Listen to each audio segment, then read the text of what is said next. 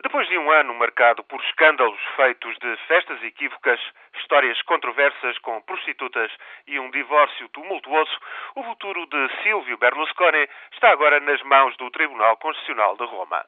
Os 15 juízes decidem sobre a constitucionalidade de uma lei que Il Cavaliere fez aprovar pelo Parlamento logo que foi reeleito pela terceira vez na primavera do ano passado.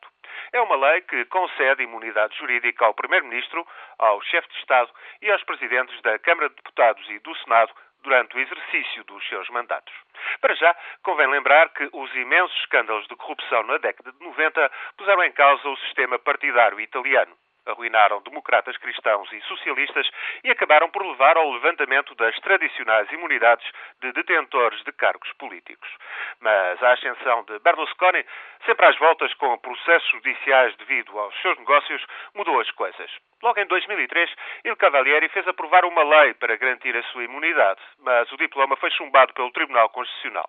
No ano passado, conseguiu então aprovar esta nova versão, que tem a particularidade de permitir que o acusado possa prescindir da imunidade coisa que fez precisamente na semana passada o seu aliado Gianfranco Fini, presidente da Câmara dos Deputados. Fini aceitou ir a tribunal responder num processo de difamação movido por um juiz. O aliado de Berlusconi tirou assim o tapete ao primeiro-ministro, dando a entender claramente que a lei em causa visa apenas proteger o chefe do governo, que é alvo de quatro processos por fraude, contabilidade fraudulenta e corrupção. O gesto de Fini levou, aliás, o juiz a retirar a queixa, louvando o sentido democrático do presidente da Câmara de Deputados. Com ele, Cavalieri é bem diferente. Os seus advogados defendem que o chefe do governo só pode exercer o cargo em condições se estiver isento de responder em tribunal por processos crime.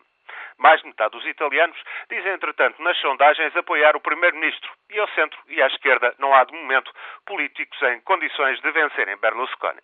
Mas se o Tribunal Constitucional de Roma retirar a imunidade ao Primeiro-Ministro, a contestação vai aumentar e a direita Fini pode mesmo surgir como alternativa.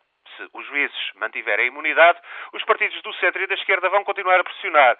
Querem agora um referendo sobre a questão, alegando a igualdade dos cidadãos perante a lei. Tem sido um ano complicado para Il Cavalieri e a tempestade não vai amainar.